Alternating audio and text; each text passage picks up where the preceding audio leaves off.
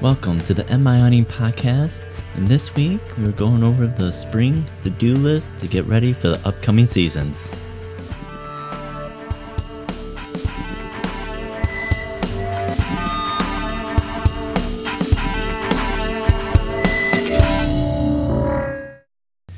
Hello and welcome. And for this week, I didn't really have a specific topic that I really wanted to talk about. So we're just going to be going over the things I've been working on and things I'm going to be looking forward uh, in the upcoming months, getting ready for uh, basically summer and the upcoming fall that will be, as we all know, uh, upon us before we know it. The first start now, uh, second turkey season has started. Uh, I have heard and seen on social media and whatnot of you know plenty of people have been successful here within the state as well as across the country. Uh, this is certainly a time when everyone's got turkey on the brain. As for myself, I still have to sit on the sidelines until the final season here in Michigan. Uh, I basically just wanted to have some additional time to be able, you know, take some family members out hunting and that last season because it gives you the full you know month of May to be able to get out there and hunt. It just gives for more opportunity. So over this past week, uh, the wife and I did go out, uh, do a little bit of scouting. Uh, basically, it came down to it looks like I'm gonna be hunting in about the same spot I hunted uh, the previous year. It just seemed to be that's the area that uh, had the you know highest concentration of turkey sign, and it helps too that because of me hunting there last year, I am a little bit more familiar with that location. Uh, and, and, I'll have a little bit more confidence going into that area. Now, I just happened to use up a gift card that my father had given me to one of the uh, hunting stores here, so I just bought a brand new turkey decoy. It's uh, one of the aggressive jakes, uh, just to be able to hopefully um, give a little bit more realism to my setup. Uh, the decoys I had are in the past were pretty low quality, so I just did a little bit of an upgrade um, it's not, it wasn't a super expensive one, uh, but certainly in the past few years they've come a long way with their designs and um, how well they hold up to the elements. And then also been, you know, working with my calls and whatnot, ensuring that I've been practicing. You know, it's one of those things that you know I'm not a huge turkey hunter, but this time of year is when I you know do try to make the effort to make sure that I'm well prepared for when I head out to the woods. And then the other big thing I gotta do is, you know, uh, get planning with um, you know any of the family members I'm gonna be planning on taking out. Uh, I know my sister uh, is wanting to try to you know go out and harvest a turkey this year, or at least maybe get out and get a little bit exposure to it. And then the same thing, uh, both my kids have had interest in hunting, but then you know when the time comes, they you know they kind of lose interest and decide that they want to go last minute. So I'm gonna have to discuss with them on whether or not they're going to be coming out or not. Oh yeah, because with my oldest, she's uh, interested in wanting to go turkey hunting, but she's still a little intimidated with the uh, either you know using a crossbow or a shotgun of sorts. So I'll be working with her a little bit more, uh, just to make her more comfortable um, with the idea. Uh, because her biggest thing is that you know that she wouldn't have a problem shooting a turkey just because they're not that cute. So with all that being said, you know, turkey season still in full swing, and that's certainly still something, you know, one of the higher priorities um, this time of year. And with the weather changing, the temperatures warming, everything's starting to green up now, and that is also leading to, you know, spring forage. We've got, you know, hopefully soon. The weather's been kind of crazy with with these cold temperatures, but hopefully the morel mushrooms uh, begin to start coming up. I have seen in the area of people, you know, posting and saying that they have found a few, um, but it hasn't been in any great numbers or uh, sizes. And then, of course, you know, one thing that uh, our family has started doing is harvesting uh, ramps, or some people call them leeks. Uh, they're you can, I guess, go either way with that. Um, but they're they're really good, and you know, most areas they are quite abundant. Um, you know you can cook them up just like you would like a wild onion you know a lot of you know people say that they're in between a you know an onion and garlic um, so they're very useful with cooking and my brother-in-law actually had just made some uh, ramp butter um, where you cook it down and went with the butter and then you drain that off and then you just got that flavoring you know, from that onion garlicky flavor right in your butter. Um, that's something that we haven't tried here in this house, but it'll probably be one that we'll certainly consider. You know, when it comes to the foraging, that is one thing that we're going to be looking into doing more um, as a family. Uh, there are so many, you know, great things that you can harvest out there. Uh, you know, there's other a couple other you know mushrooms that I'm looking into to hopefully try to find this year. It's that uh, hen of the woods or chicken of the woods. Uh, we had some uh, hen of the woods uh, earlier this year where uh, we had one of those you know produce boxes delivered, and it had some hen of the woods in it. And my wife had cooked it up in with a beef stroganoff, and we all loved it. Even my picky eater who is really sensitive to certain foods of their taste and texture. Uh, she ate ate it with no problem, and that will be one thing that we'll be you know exploring more. Hopefully, I can get my wife involved. Uh, she is certainly the much more uh, creative cook when it comes to using um, you know different produce and whatnot and forages in that manner. Uh, I would certainly be following much more on you know strict recipes where she she has has this knack to be able to you know just wing it and create these awesome dishes. And now moving on to some more things that lead into this later spring uh, and summertime. You know, certainly this is now a time where um, if you're uh, a food plotter or you're big into the deer hunting, now is a good time to start getting some of those to dos um, knocked out. So I know for me, I still need to get my soil sample kit and get out to the property where I'm going to be planting my food plots, get that soil sample collected, and take a look and see what type of um, work I need to do to improve that soil quality. Now, I have been um, in the past, I guess last year, um, I went into it completely with uh, doing no-till food plotting and using a cover crop throughout the summer, um, just to keep that soil protected and then also to hopefully increase the organic matter uh, on that food plot throughout the summer, and then also to hopefully use as a nursery crop for when I plant my fall plots. So, on some of the things, if you are looking at doing a spring or summer food plot, you know certainly now with the green up have begun, uh, is a good time to get out there and take care of your weed control and making sure that you have a good you know seed bed to be able to plant in. So if that's whether you are going to be disking fields and whatnot, or if you are simply going to um, just be cutting down on your weeds and broadcasting just onto the surface, you want that good seed soil contact, and make sure that you have a good seed bed to where those seed that soil contact can can happen. So. And as I said, for me, I'm using more of a cover crop throughout the summer. I really am not focusing on uh, providing much food for uh, you know the deer and the wildlife um, in, in regards to food plot throughout the summer. You know, certainly the summertime is kind of the time of plenty where you know everything is green, and generally I feel that the deer don't uh, necessarily need that much food extra provided within a food plot. Now I will be planting um, a very small area where um, I'm trying to build up the soil quality as well as ensure that I get a good mix um, within my food plot, kind of breaking it up on the time frame of when it's uh, when it's matured. So I will be doing a small one, but it's really more just to break up the bulk of my fall plot. Uh, more or less, I've got a U-shape uh, food plot that I create um, in the area I hunt, and then in the middle, I plant with additional, a little bit taller uh, type plants, you know, a little bit of a screening, but also provide a little bit of food as well.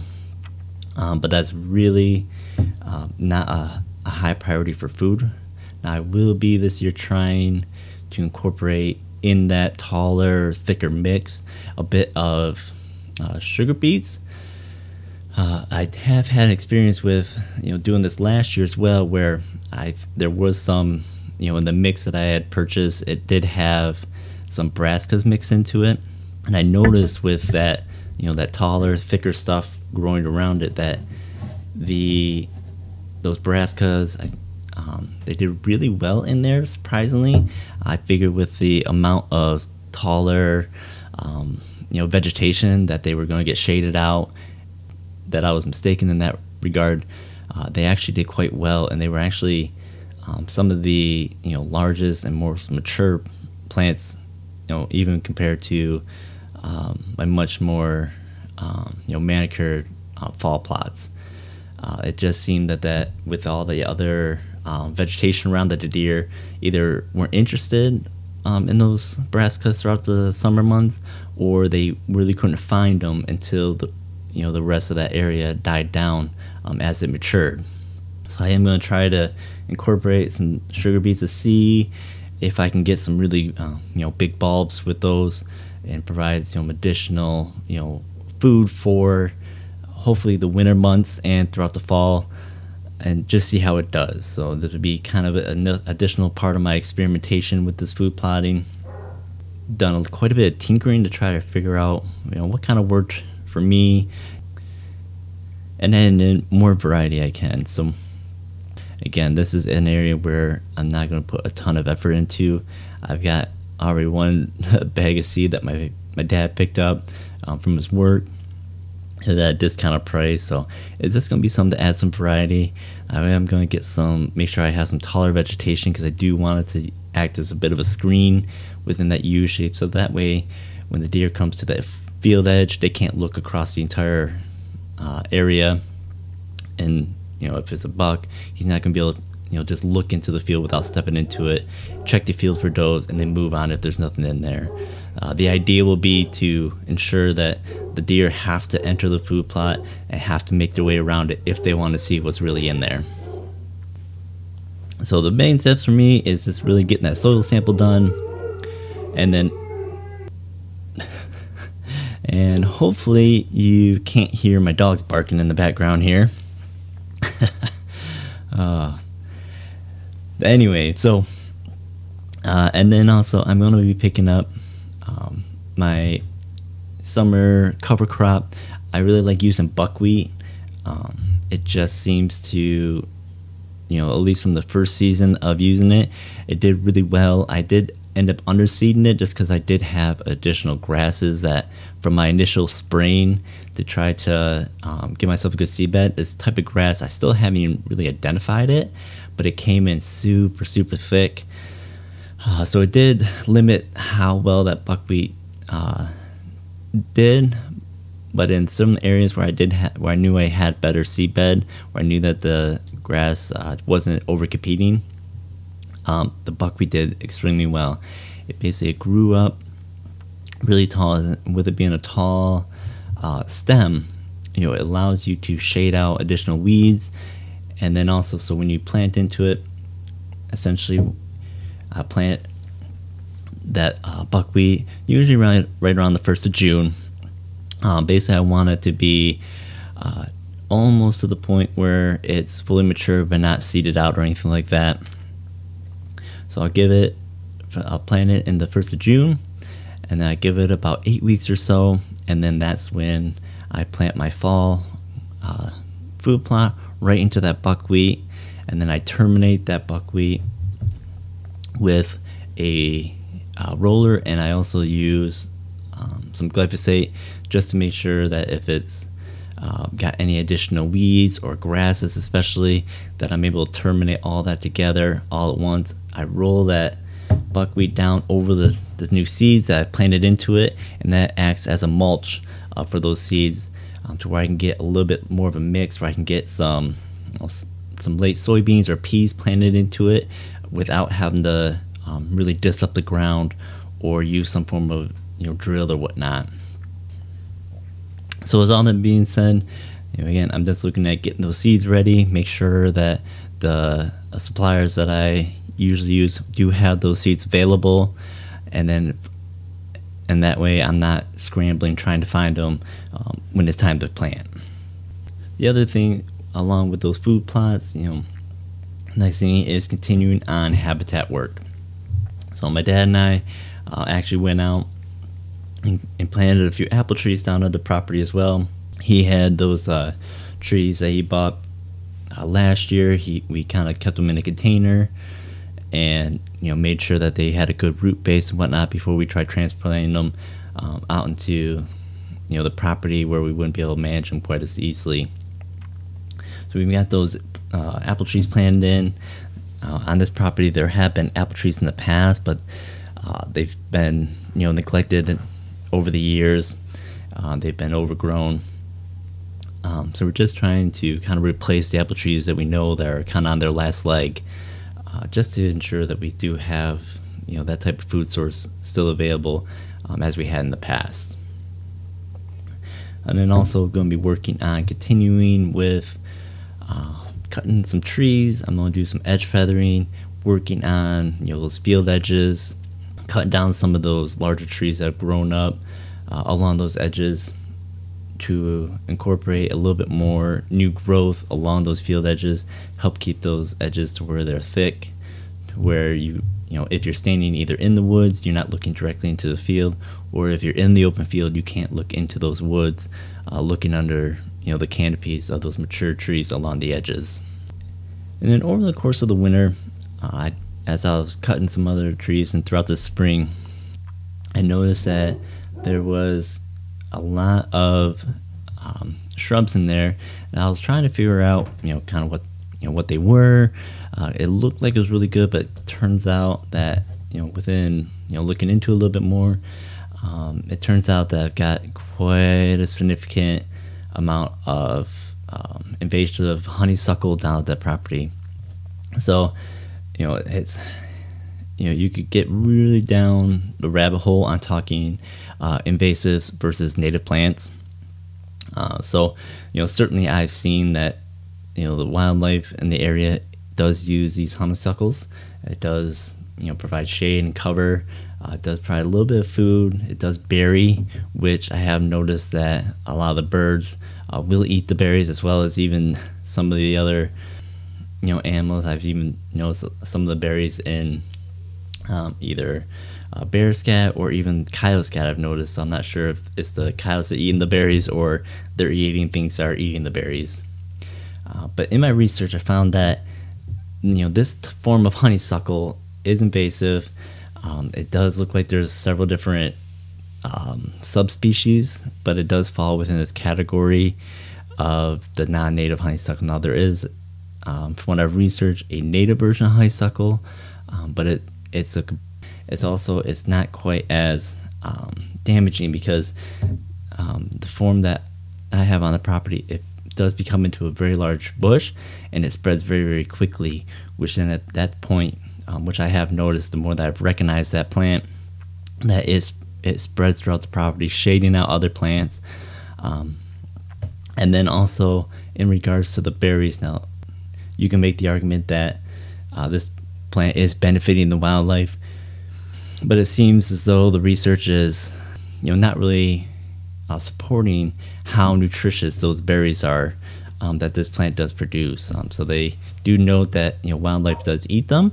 However, the nutritional value of these berries uh, does not seem to really support the wildlife all that well. So that will be one thing that I'll be working on this summer as well is eliminating those honeysuckles or those those types of shrubs and hopefully replace them with uh, a more beneficial you know uh, native plants as well. So throughout the summer, I'm gonna you know go through um, and cut some of these uh, shrubs down and treat them with a herbicide to make sure that they don't uh, sprout back at all. And then while I'm doing that, hopefully be planting in place of them um, some other shrubs as well. So, and then in some of the research I've done, there are a few that I kind of like the idea of planting, uh, but I still I've got more to look into to make sure that they're a good fit for the area and that they are truly going to be a benefit, um, you know, planting in place of those other shrubs. So the first one I looked at is the red osier dogwood. Uh, seems like it's a pretty good one. Basically, the ones that I'm looking at right now are going to be kind of similar in size as the honeysuckle that I'm going to be removing. Uh, they're also going to be um, ones that do produce a berry as well. Um, so it's not going to be you know limiting one source of food um, and doing some other completely different type of plant. So hopefully they are going to be still they'll they'll be still flowering. Also there'll be a benefit to the birds and bugs and whatnot.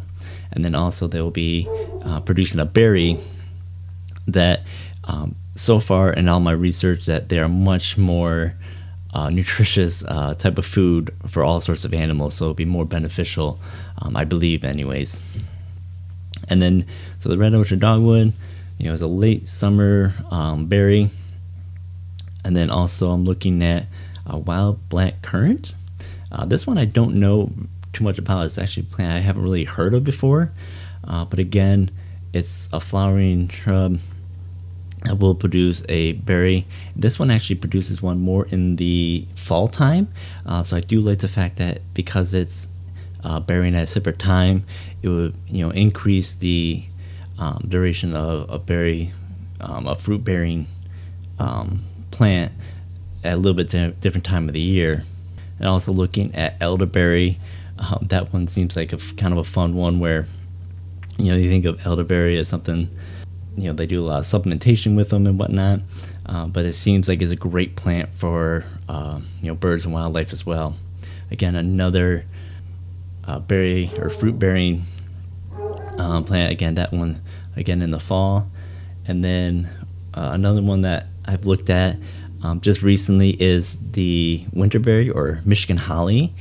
Um, that one I I'm really curious about because uh, it seems that it will have berries um, well into the fall as well as even um, depending on you know how heavily it's foraged on it will hold the berries um, even during the winter time so that could be a really good uh, potential late summer or late winter uh, food source as well.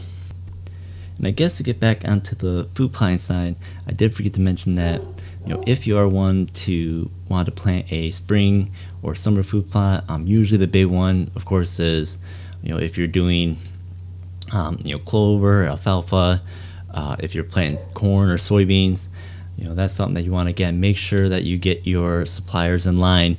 Uh, you know, especially with all the craziness that's been going on over, you know, well over the year, that I know that you know you may run into um, suppliers not having exactly what you want. Um, so do make sure you look into that ahead of time. That way, uh, you're not having to uh, change your plans or potentially not plant what you're wanting to this year. In the past, when I first started out, I did plant, or I started out doing uh, a summer. Um, I did have a pretty large clover plot that we had planted uh, that lasted. Let's see, I planted that was about five years ago. So and it went about four to five years as a really good clover plot. And I did go through and mow it about twice a year after that first season.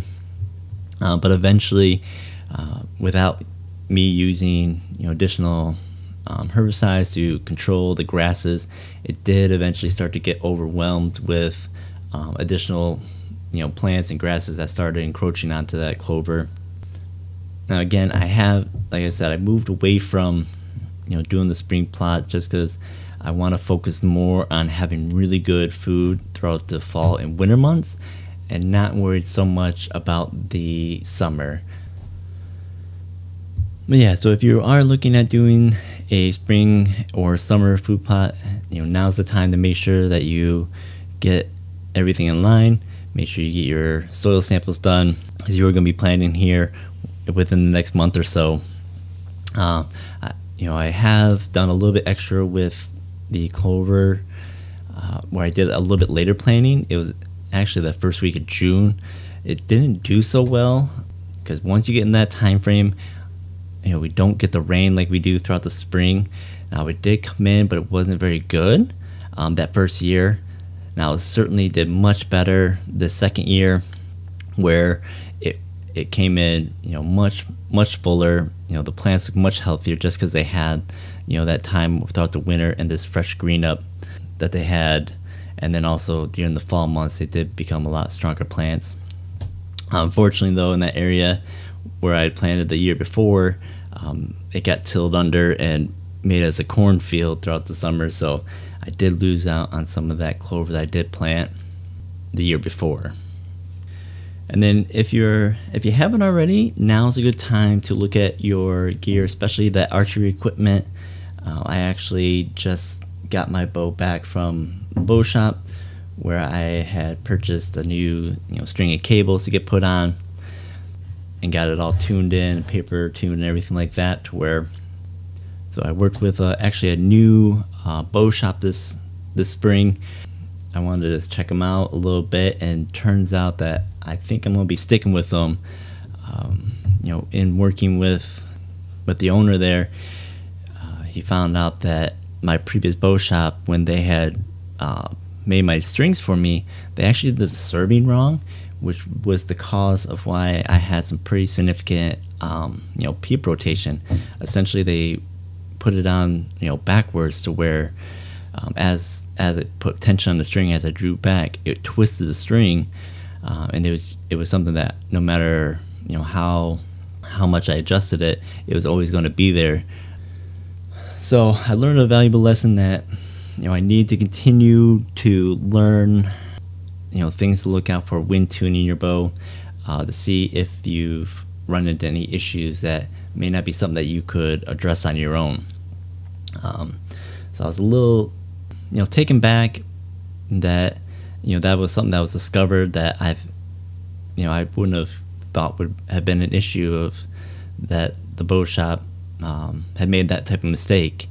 I guess going forward, I'm gonna make sure that you know much more proactive in understanding you know what's being done on my bow and if there is any issues trying to find out what the cause of those issues are so you know i wanted to you know do a little bit of that bow tuning stuff on my own you know tinkering quite a bit with my arrow setups and you know trying to figure out what's the best uh, you know setup for my bow and for me.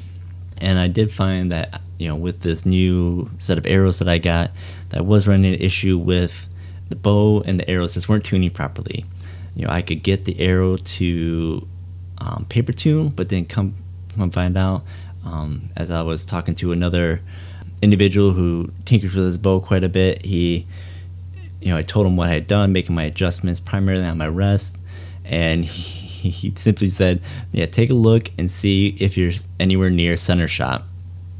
So I nocked an arrow and looked down my string, and sure enough, it looked like my arrow was making a right hand turn um, as it was sitting in the bow. It was not lined up with the bowstring at all.